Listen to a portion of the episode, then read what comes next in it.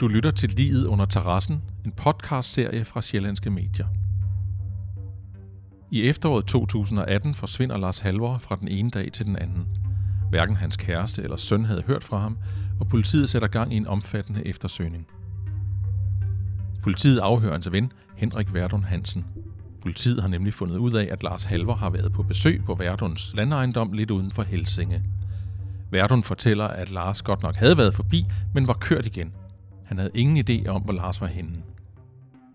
Politiet afhører Henrik Verdun igen og igen. Under den fjerde afhøring undersøger politiet samtidig hans telefon, og midt under afhøringen bliver han sigtet for drab, selvom der ikke er noget lig.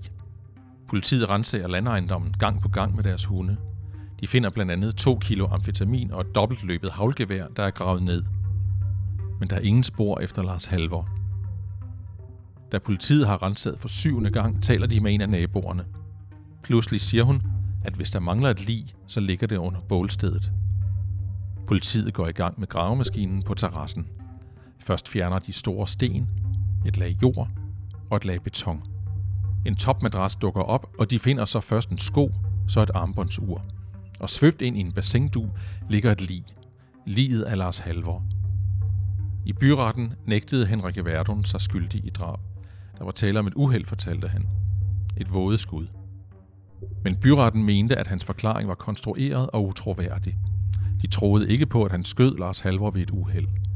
Henrik Verdun Hansen blev idømt 15 års fængsel for drab, usømmelig omgang med lig og medvirken til narkohandel. Henrik Verdun ankede på stedet.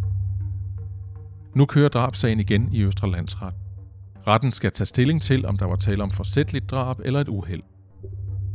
Vores journalist Anna Hjortsø følger sagen i landsretten – efter hvert retsmøde tager hun i studiet og fortæller, hvad der er sket.